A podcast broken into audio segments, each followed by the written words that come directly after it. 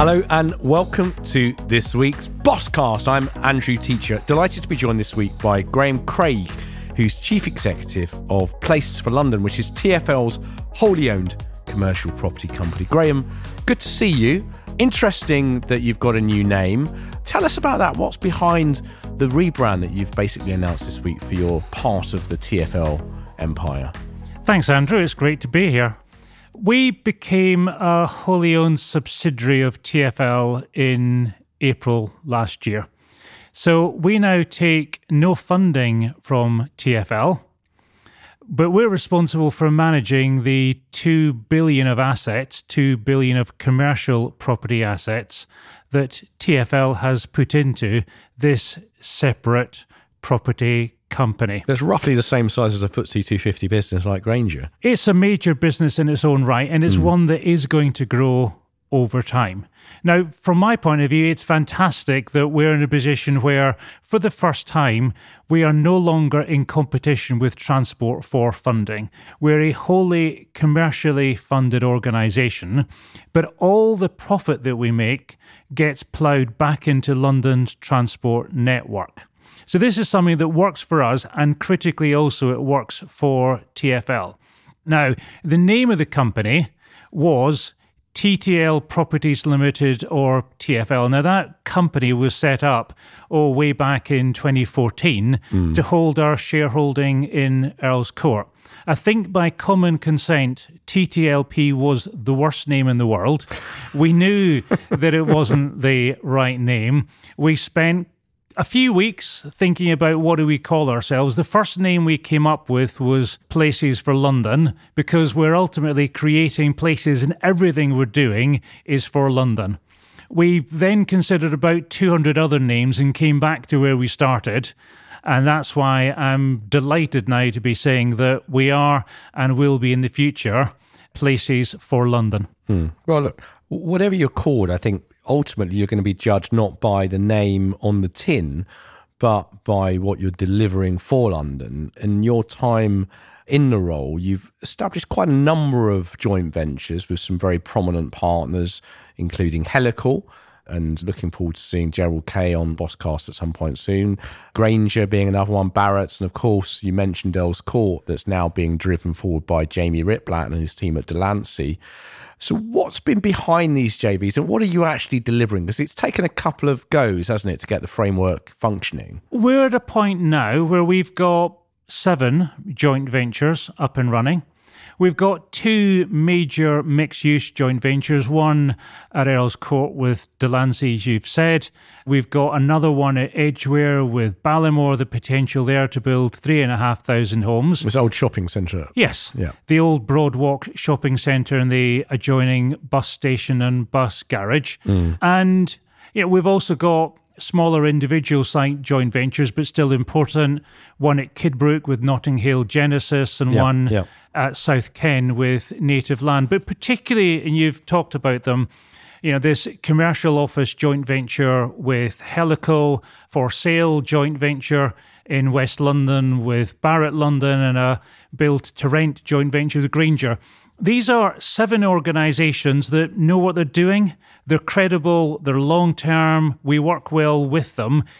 The image that I've got is that this Places for London organisation sits in the middle of these seven organisations, all of whom are specialists in what they do. And our job is increasingly how do we work with those multiple partners on a site by site basis to create something that works for London? Because mm. this is an industry that still operates often in silos, but that's not how people live. It's not how they work. It's not how we make the best use of the sites that we've got. So, how do we leverage the relationships with these organizations who are now on the inside of the tent working with us to say, how can we make the best use of this fantastic estate that we've got across London? But I guess the element of that, Graeme Craig, that's going to be quite contentious is that word best use, because it means anything to anybody, doesn't it? Often in the public sector, best means a long, protracted procurement process. It's all about cost rather than value. And many people in London, given how tormented the housing market has become and how much of a political football it's been for so many years, many people will be saying, well, look, unless you're building totally affordable housing, all of these sites, why don't you just pack up and go home? That will be what some parts of society will be saying. So, what is your response to that?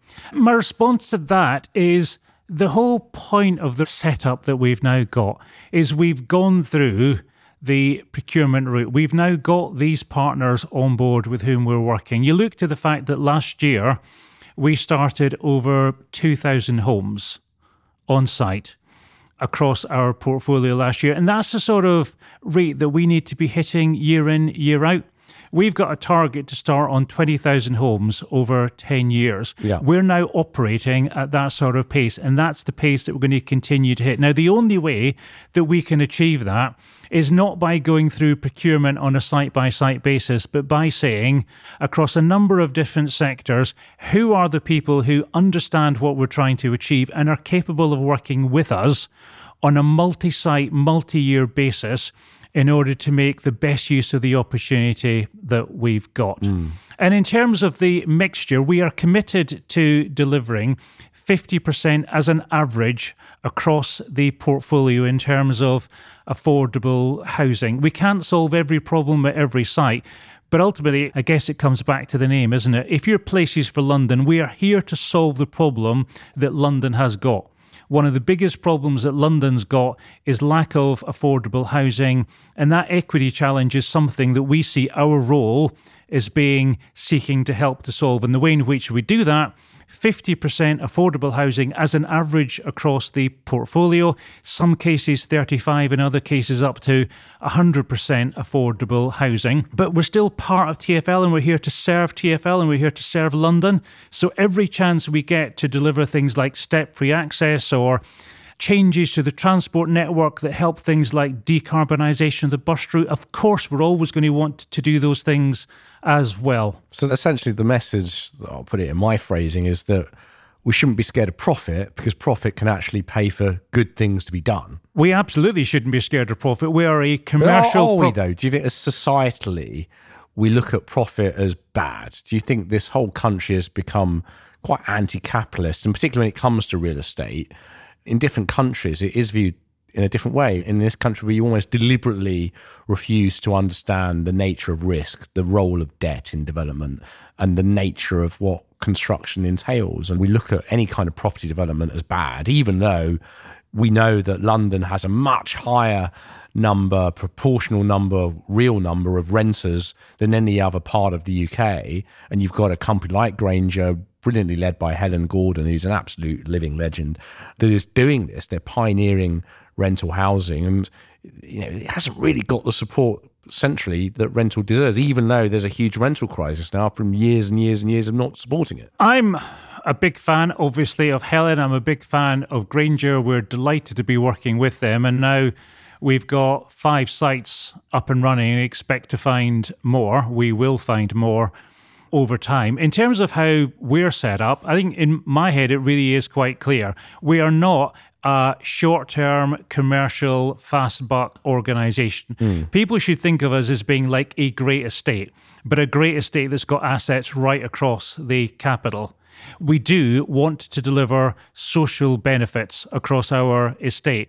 But what we want to do is to marry those things because they are not in conflict. It is perfectly possible to be a social enterprise that's trying to do the right thing for London and also a successful commercial organization, particularly if you focus on the long term. And that for me is the big thing here. You know, this is what does London need in the long term and how can we make the use of our estate in a way that delivers what London needs. Because if we do the right thing in the long term, as it happens, I am convinced that we'll also make most money in the short term as well. Mm. Well, I think that's a good point, and it's what people like Nigel Wilson, outgoing boss of Legal and General, has been talking about for a long time. And of course, you know, when you and I first met Graeme 10 years or so back, and we were starting out on the journey with built to rent with companies like Essential Living, who were and still are backed by American pension fund capital and the ultimate long term investors in a lot of this stuff.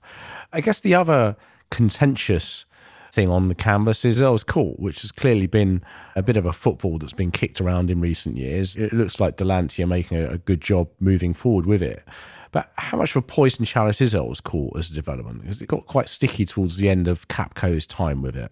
What are you hoping that's going to occur with that now that they weren't able to deliver? The first decision I took in this job, way back when, was that we were not going to sell out of Earl's Court.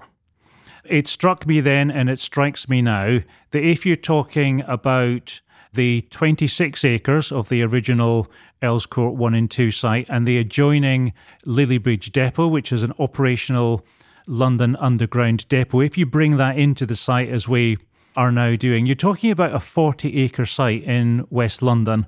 It strikes me that Places for London, TFL, the public sector should be doing the right thing by London and should be engaged.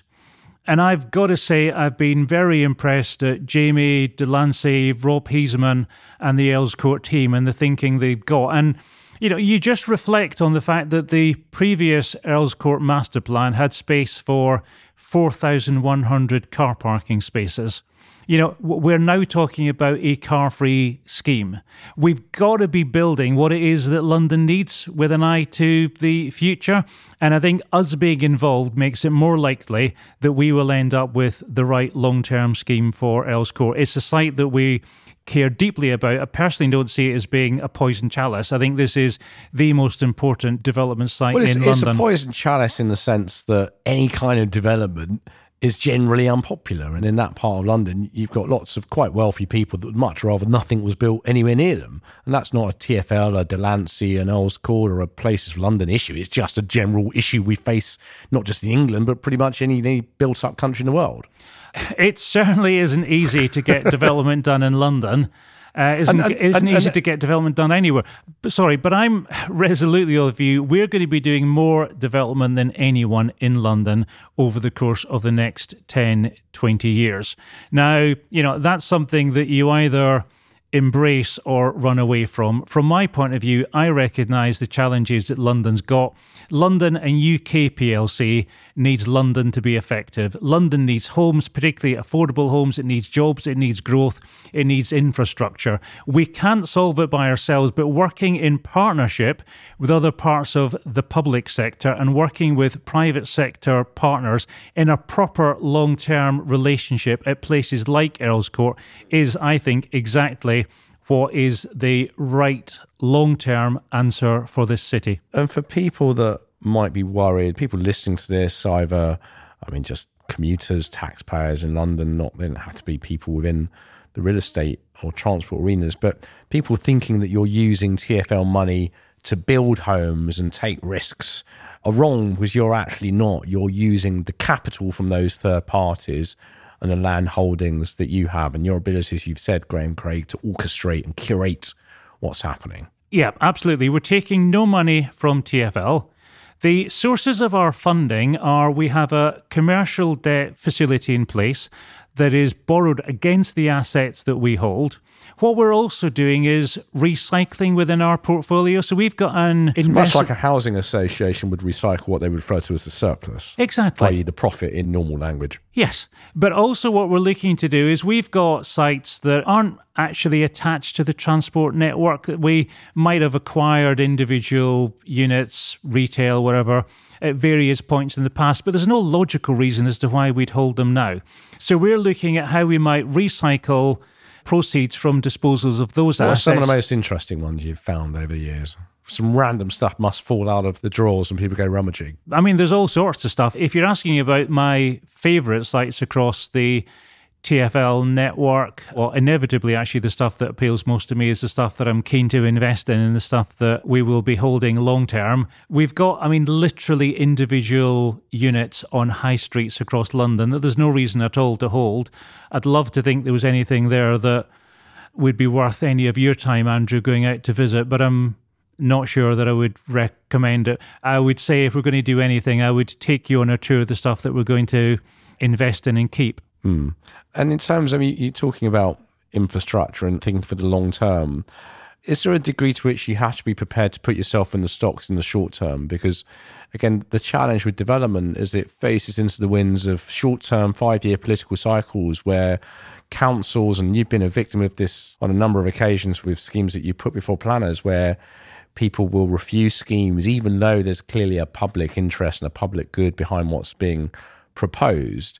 And is there a degree to which doing something pretty radical, like, for example, having a car free Earls Court project, is going to rile a certain minority? And you have to be prepared to take that flack and actually make that point that if we're going to support and help mitigate climate change, the impact of climate change, we've got to take some decisions. It might be a bit unpopular in the short term. The way that I reconcile this is probably as simple as can I look myself in the mirror and are we doing the right thing by the city? It can't be about what's short term. It has to be about what's the right long term answer. You have to back yourself. I think critically, one of the lessons that we've learned, and I should say that well over 90% of these schemes that we brought forward have gone through, but where we haven't been successful, I think to be honest, that's because we've tried to outsource to someone else. I think we've got to stand up and explain ourselves why we think it's the right answer. Mm. I think we probably have underestimated the extent to which we can help to make things happen. We're a supremely well connected organization in the shape of TFL. We can explain why we think it's the right answer for that location, for that borough, for this city. We should be the ones who front things up. I think also critically, we've got to be the organization, certainly, that seeks to address the operational transport interface. We all know what that. Does, what does that mean in plain English? In plain English, is every developer is very conscious that where people most want to live and work is around the transport network, but everyone knows the cost and the risk and the timescale implications of building around the transport network. So those are issues that we need to solve up front. Again, lessons learned. Sometimes we brought things to market too soon. Much better for us to do all of that thinking up front, such that when we engage with our commercial partners, we've solved all the operational issues, and then we can think exclusively about how do we make the best use of that site from so our you're not commercial talking about coming to the developer with a preconceived scheme because they would say we could do that better but you're talking about mitigating risks around people in and out or are you talking about coming to people with an ready scheme? I can think about examples like Bollo Lane, Acton Town, that we got planning on for 852 homes that we then brought to market and then entered into a joint venture with Barratt London. And that work is now underway. And we crystallised the value of having got planning on that site. And I think we secured a better planning consent with the borough than a private developer would have been able to do so. It's not the answer on every site, mm. but I think we need to recognize if you're a 2 billion organization, you've got to have the skills, you've got to invest in. In some cases, we will be able to secure a better consent than a private developer would do so. No, I mean that's fair, and I guess ultimately what you do want is you want all that uplift for yourself. You don't yeah. want to be sharing the planning game with third parties, do you? Uh, yeah. Um, equally, again, just to be clear, there is no one organization that could take forward by itself all the sites we're talking about. That's why we've already got seven joint ventures. We will enter into others. There's a fantastic opportunity here, but it's one that can only be delivered if we work with partners across the public and private sector. And in terms of the general housing quality, looking at the likes of Barratt's, how are you ensuring that their quality of what they deliver meets your own expectations? Are you having to push them? What are the conversations you're having around the product? I guess moving away from Barratt in particular, what I would say is across all the joint ventures, we're not a silent partner. We're in this privileged position where we sit in the middle of all these different companies, all of whom have got their own strengths. We're clear about what we stand for, so that, for example, when it comes to sustainability, we aspire to be one of the leading organizations in the world from a sustainability point of view. Again, we want to do the right thing by the industry. We want to do the right thing by London. We set standards for what we expect. Now, whether it's Barratt London or Grainger or anyone else, people know if they want to work with us, not just now, but in the future, they have to meet the standards that we've got. And that, for me, is what's exciting about this role, is it's not simply what we do, it's our ability to influence through our partners, through our tenants, through our customer base, through our network. What is it that we can do to move this industry forward? Because let's be honest, this industry is currently not meeting all the challenges that London's got. And it isn't meeting all the challenges that the industry is facing. So, what can we do in order to make sure that through every interaction we've got, we're setting high standards on quality, sustainability, construction skills, diversity. These are challenges the industry's faced for far too long and hasn't done enough on. Give me one issue and tell me what the industry could do more on it with. Let me give you one example, which is you and I are two white males and the industry is populated by far too many people, particularly at a senior level, that look like us. And you're thinking about my business, okay? If we're doing more development than anyone in London, how on earth could we credibly claim to be doing a good job unless the team that I've got at all levels reflects the diversity of London, the most diverse city in the world. You know, that's something that has to change. We've been talking as an industry. And that's fair, but I will interrupt you on that point because I'm a working class kid from East London. I'm partially sighted. So, you know, you could argue I tick a couple of boxes. Being Jewish doesn't make me a minority in the property industry, admittedly. Um, Scottish is probably more of a minority than being Jewish in the property industry. But my point, the serious point, is I think diversity's got to go a lot more beyond what's skin deep. And actually, I'd argue, Graeme Craig, that class is a far greater definition of people's life opportunities than gender or race. And I'm happy for people to write in and message me in disgrace at that statement, but I firmly believe it's true. I take your point in representing all of London. I think it's an important value and it's important for you to push. And I'll happily let you finish the point, but I think an interjection on there is critical because for me, in the support I have for a lot of businesses that I've worked with and advised and charity what I do, I think diversity takes many, many forms. Many of those are non visible, both in terms of ability, class, and background. And actually, if we want to move the conversation forward, I think it's got to go simply beyond how many boys or girls do you have in a room, how many people of a different skin color do you have, and it's going to look at some of the harder to measure things. And this is again, you know, in terms of the conversation that you want to have today on skills, I think that's something that plays quite nicely to that piece. But do finish the point. I've interrupted you with a big, big monologue, and I'm keen that you finish the point you're going to make, Graeme Craig. There is nothing you've said that I would disagree with, of course. And I think when it comes to you know beyond race, gender, sexuality neurodiversity, we can end up with a broad spectrum of things. Yeah, absolutely. But I think we need to accept that us as an industry are not diverse. As, and you mean the real as, estate industry here, just to be yes. clear? Yeah. Yeah. Let me give you an example, actually, because I also completely agree with you on class. One of the things that we are very keen to do and have had some success on is actually involving, for example, school kids in what we're doing from a construction point of view. There are far too many people in London who feel that development just happens to their community. They don't feel involved in it, they don't feel engaged in it, they don't even understand what the real estate industry is. We've now, as it happens, engaged with, spoken to over 2,000 school kids with many, many thousands more to come, where we're actually telling people what it is that we're doing. We're telling people about the vast range of jobs that is available in this industry. We've got people who've now joined Places for London who we first engaged as a shadow board member, as a local school kid, adjacent to our development sites. Now, that doesn't, in and of itself, you know, I'm, I'm not claiming that that's the answer, but it's the sort of thing that we as an organization are seeking to do to make sure that people recognize we are trying to do the right thing by London.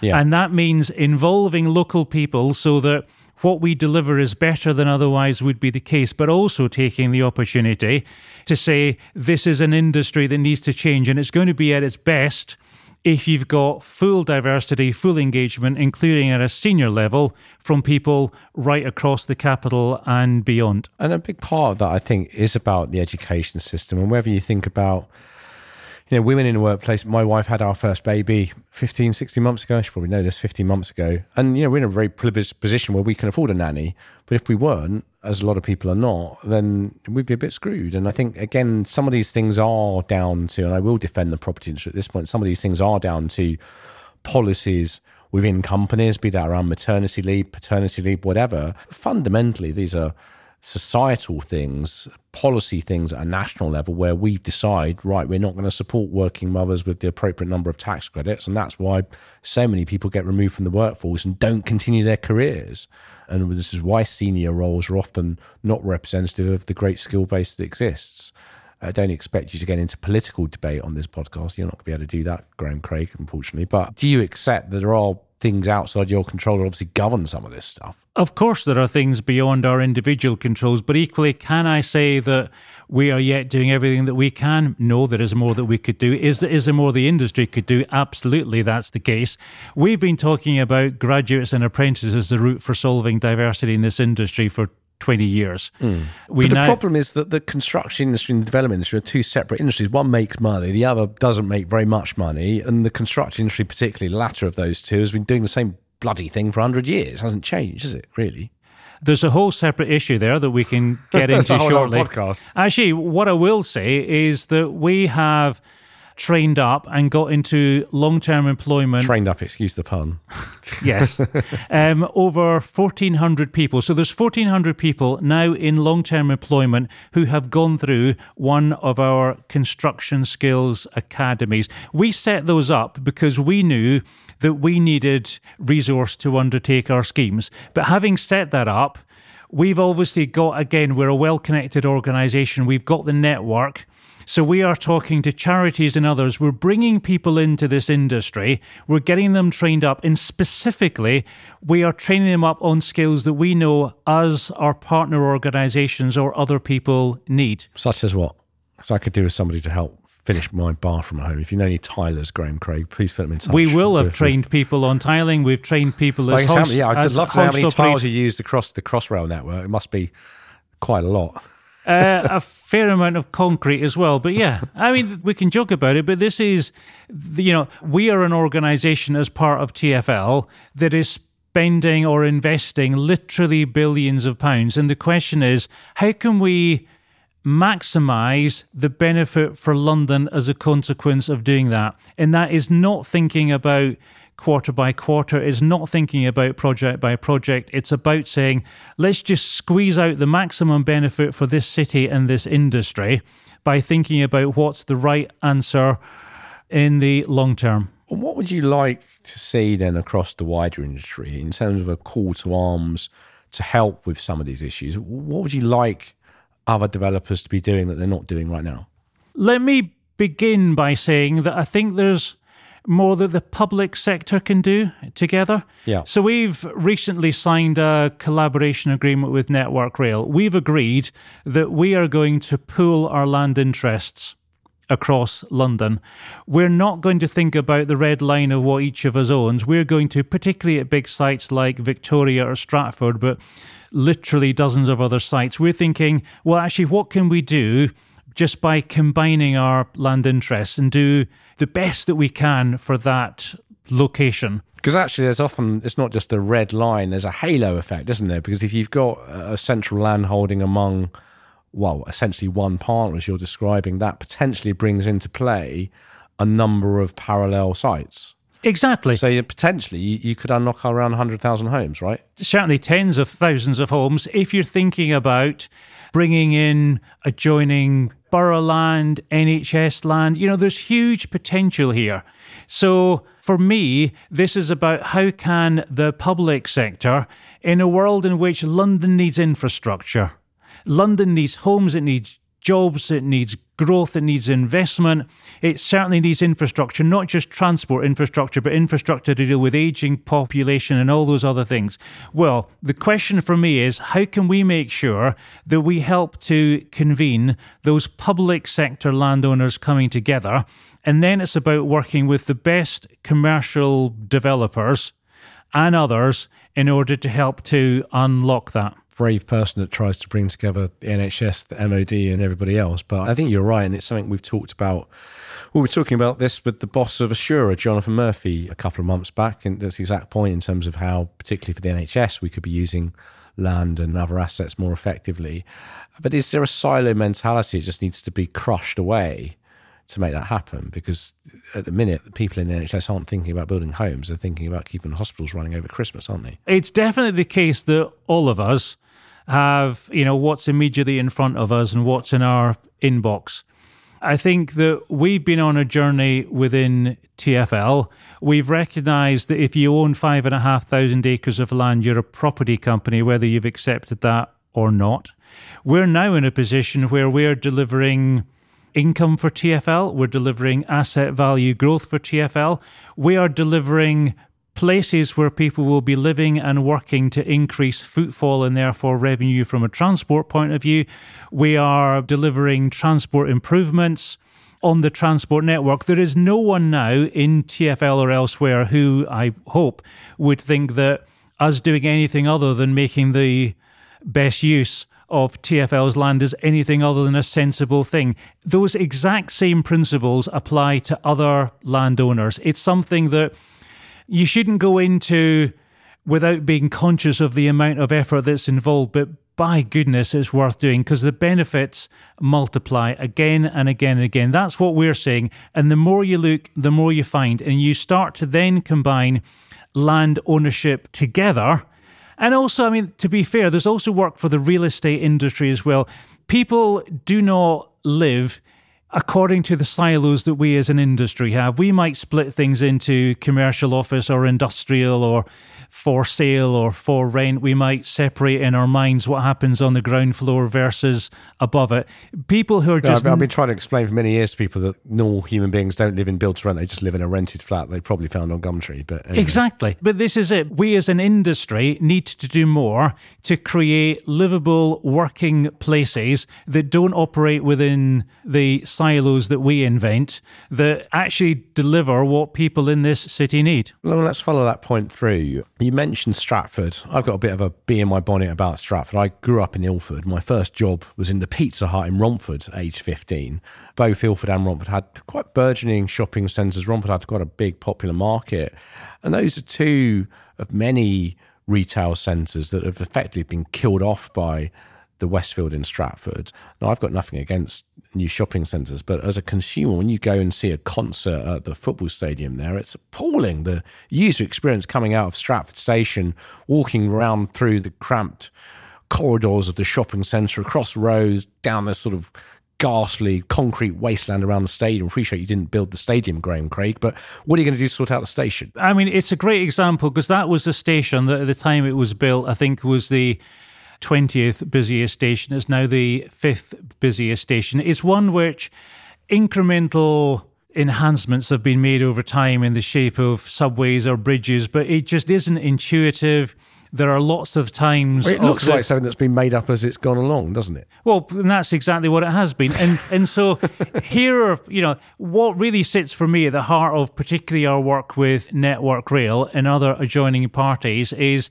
let's not try and individually solve our individual land ownerships. Let's combine them all together and say, actually, how do you optimize the development opportunity, ignoring red lines of individual ownerships, and how critically can you then take the proceeds of that development to fund a better station, one that gives you the ability to see where it is you're going and just head towards it rather than try and follow signs that might take you down individual passageways or tunnels or cross bridges or whatever else it is that isn't intuitive, isn't friendly, doesn't feel welcoming in the way that, frankly, a station at the heart of this new, increasingly emerging part of London yeah. just doesn't have the infrastructure that it needs at its core. No, and it's incredibly complicated. So, what does that mean then? That means you're going to develop stuff on land around Stratford and use the money from that to fix the station. exactly. How long is that going to take? Imagine that at Stratford and imagine that at literally dozens of other sites across London.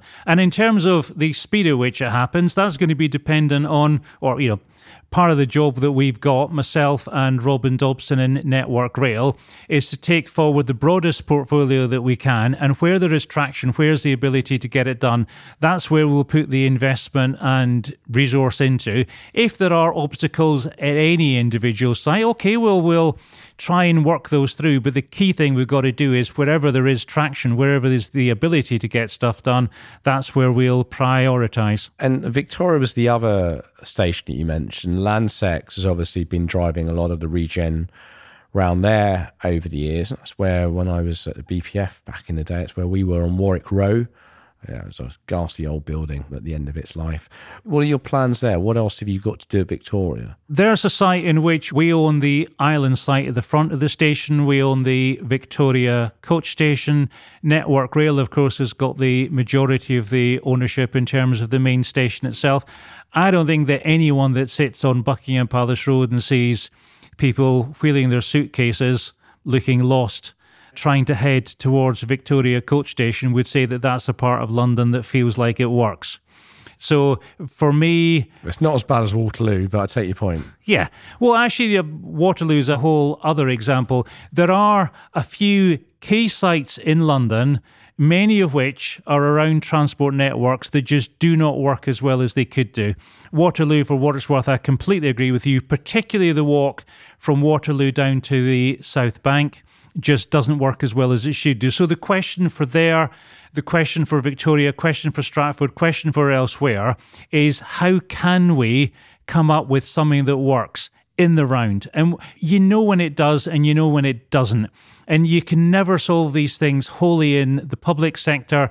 The private sector can't solve it by themselves. It's how do you come up with something that initially ignores land ownerships and then makes damn sure that those organizations come together. No one gets everything that they want, but everyone ultimately recognizes that you need to put the effort, the investment, the time in to then make sure that you end up with a better outcome than is currently the case. I mean, it sounds a pretty daunting task sorting out Victoria and Waterloo.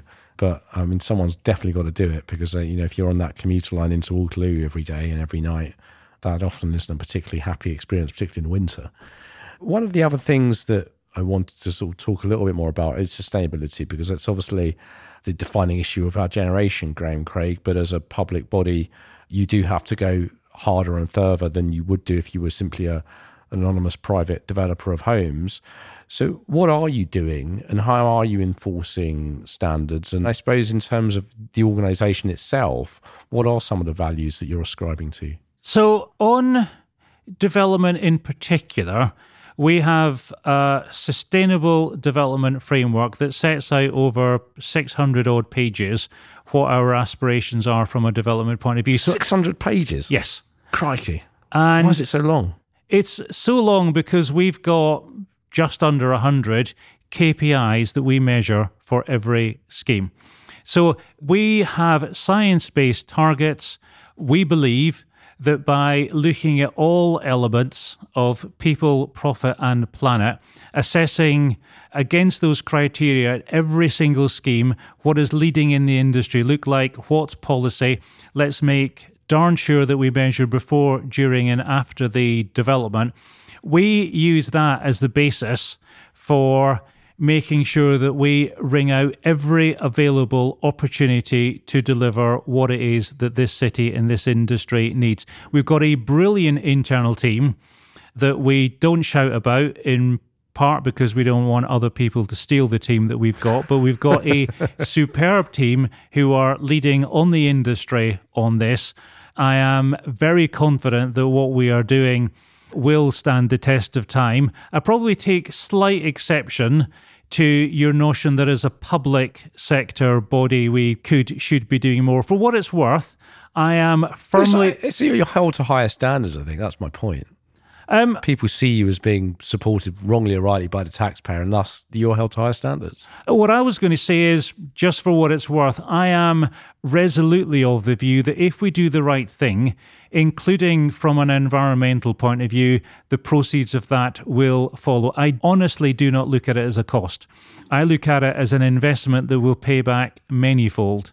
And certainly, that's something that the team feels proud of. And I think we shouldn't lose sight of the fact that, again, as a public body, but not just, our ability to attract, retain, develop the people that we want as the future of the organization, those people care deeply and rightly about the environmental impact of our industry on this city and this planet. And I think us being clear all the way through that this is what we stand for will ultimately help us be successful, not least because it will mean that we're able to have the people in our firm who give a damn about this and who will drive the organization forward. Mm. And that all makes a lot of sense. I mean, and on that point, one of the newer JVs that you're looking to establish is going to be around EV charging, isn't it? It is. So we've got individual plots of land that aren't necessarily suitable for residential development. TFL might have acquired land as part of things like road widening schemes in the past. So actually putting in an electric vehicle charging hub with rapid charging, whether those are for domestic vehicles, taxi, private hire, logistics vehicles, of course that must make sense. You could do something about the scooters that people are littering pavements with. Could you put them there? Because they're a right. Uh, that's a whole separate issue. Let me concentrate on. You're not responsible on. for the scooters. No, I'm not respons- responsible for the scooters. Equally, I think as part of larger development sites, I am keen that we've got a joint venture with a partner, someone again who's on the inside of the tent, who we and they are then working together to say, well, it's got to be in the interest of the city, it's got to be in the interest of the planet that some of those barriers that currently exist on the take up of electric vehicle charging, including things like range anxiety. Well, if we've got these sites, if we've got the development opportunities, if we're thinking about doing the right thing, again, comes back to the name for London. Well, if we believe and we do that electric vehicle charging is part of that, let's put our land where our mouth is. Let's enter into a joint venture and work with someone. Yes, it's a future income stream, but like everything else that we're doing, there are wider benefits that accrue from it. Mm, yeah, I mean, that makes perfect sense. And there's a lot of investors looking at EV charging as an emerging piece within the infrastructure pie. And I guess the challenge will be, though, Graeme Craig, is many people will say, well, look, driving around London is almost impossible now with so much of the network under the netting of low traffic neighborhoods and all the other changes that are occurring in places like Old Street and Highbury Corner that are making it very, very tough for people. What should the relationship be more broadly? And this is perhaps a it's a question for a whole series of podcasts, but what should the relationship be? I know you're a transport geek between the car and London. I've spent the last 10 years thinking about real estate rather than transport. I'm happy, probably over a drink, to consider the broader relationship as we look not just at London, but other cities around the world and the nature of the changing relationship between the car and cities. I guess what I would say is that, as an obvious starting point, that the only way in which London is going to grow is if there is the investment, you know, I'm going to say this, in the public transport network. We need to work harder to reduce down emissions from cars. We need to reduce, obviously, the carbon impacts of cars. Time and again, going back 100 years to Metroland, that critical relationship between investment in public infrastructure and public Metroland, transport. just for people that aren't familiar, was the name given to the land holdings around what was originally the Metropolitan line, where people began to settle in what, 150 years ago. About 100 years ago, 100 but years yeah, ago. just over. But I think, you know, you can look at Jubilee Line Extension, Northern Line Extension, Elizabeth Line. I'm going to say this, of course I am. But as part of TFL, we believe that the continued growth of this city requires long term investment in public transport network that runs alongside development. That's something that as a city we seem to continue to need to learn. I spend quite a bit of time actually talking to my equivalents in other cities around the world. Every city is wrestling with exactly the same challenges. Mm. Every city knows it needs to do more in order to unlock housing, particularly affordable housing. That for me is what my focus is on. And I think the for me, the relationship between the city, the transport network, and housing and jobs and growth, particularly given, you know, this new normal that we're all facing up to requires much more, frankly, creativity than maybe some of the debates that might have been had 10 or 20 years ago on the subject of cars. Mm. Yeah, I think that's fair. And it was exactly the conversation we had with Tom Riordan from Leeds City Council a couple of months back, talking about that the necessity for public transit and such investment, how it unlocks new housing. What would you like your legacy to be when you look back on this later on? What would you like to have achieved over the next few years?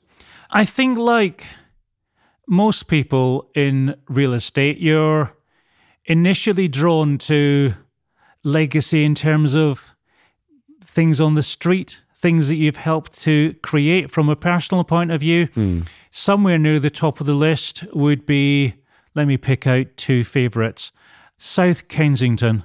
It chills me to the bone every time I'm in South Kensington. I'm going to museums and institutions and particularly if you're there at half term, but not just. Every time I'm there, I'm helping someone up those stairs with a buggy. And this notion that, particularly in that location, we don't have step free access. And when we've got a solution in place in the form of development that can fund the investment in the transport infrastructure to enable the district and circle line to be step free. I am not giving up until we put it in place. The other one is at the bottom end of the Northern Line in Morden. So I live in Surrey. The closest tube station to me is in Morden. In the case of Morden, you come out the tube station and walk literally into the bus station I would love us to work with London Borough of Merton, who I've got to say are completely up for development, and us just thinking afresh about actually well, what have does for many many years. I've not done much, but but this is again, you know, from you're asking me what it is that I want as a legacy. Yeah, I want us to work on Edgware. I want us to work on Earls Court. I want us to work on Morden.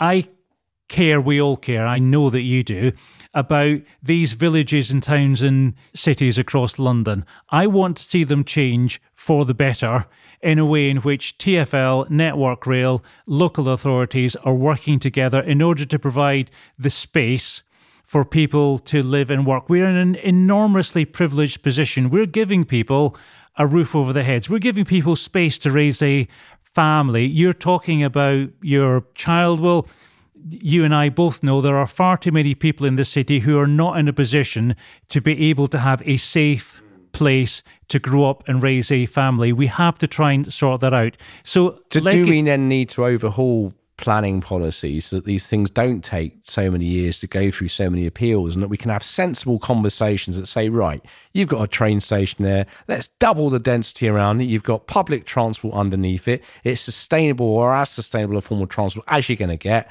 But increasingly and frustratingly, we're still at a point where people, developers, this isn't a TFL point, it's just a general rant. But the point being that the penny hasn't dropped, Graeme Craig, has it, about the fact that we should be looking to push density around transport hubs and not be in a position as we still seem to be, not just in London, but Cambridge, Oxford, anywhere, where people having to fight with knives in the street to, demand common sense around building densely around transport hubs two part answer to the question. One is that, of course, it's obvious it's the most sustainable place to build. If you're going to build anywhere, if you're going to build car free development, if you're going to build where people want to live, where they want to work, you build it around the transport network. That's obvious. The other statement of the obvious is we have to find a way to take people with us. Changes to policy are fine. We know from experience that being policy compliant is not the single solution to getting things through. You have to work hard, harder than ever, to persuade local people that development is well considered and meets their needs. Because there is no doubt that what we are doing is introducing inconvenience for people during the period of development. And again, if we're doing more development than anyone in London, we're going to have to work harder than anyone in London, including getting off our backsides and talking to local communities across the capital to explain to them why ultimately this development is worthwhile. So that's something that we absolutely take on board. I've not forgotten that I didn't answer the second part of your question on legacy, which brings us back to an earlier point, which is as well as everything that's happening on the street, what I want to do is to create a team within Places for London, within TFL, that truly represents this city, a team of people who are bright, enthusiastic, energy, focused on doing the right thing. That for me is just so critical that we can create a diverse, energetic, inclusive team that represents this city who want to take forward the estate that we've got. That for me would be the legacy above all that I want to see. Mm.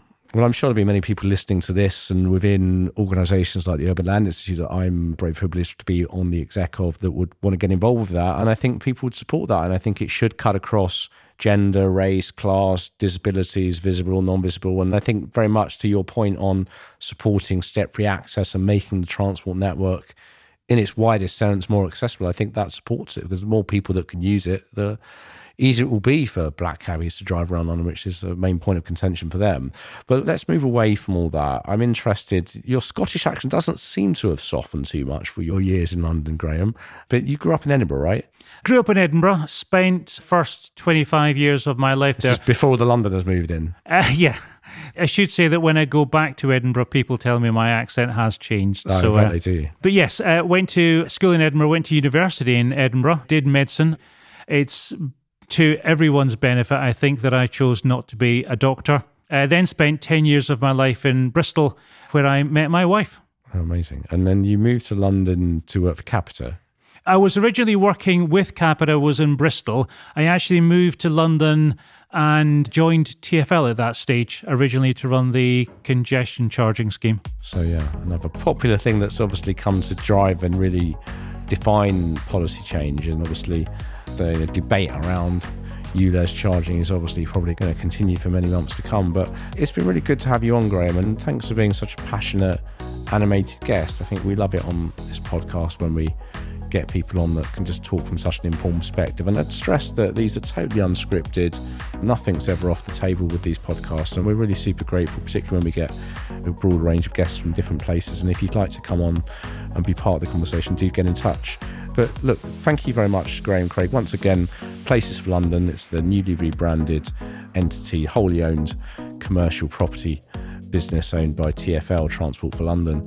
If you'd like to subscribe to Propcast, you can go to Apple, Amazon, Spotify, SoundCloud, search Propcast wherever you get your podcasts from, and do share this with any of your friends, family, and send us some suggestions or feedback on any of the things that we've said, any of the rants that you've heard that you vehemently, violently disagree or agree with, please get in touch and tell us. But look, thank you once again for listening, everyone. I've been Andrew Teacher, Managing Director for Real Estate and ESG at Montfort, and we'll see you again very, very soon.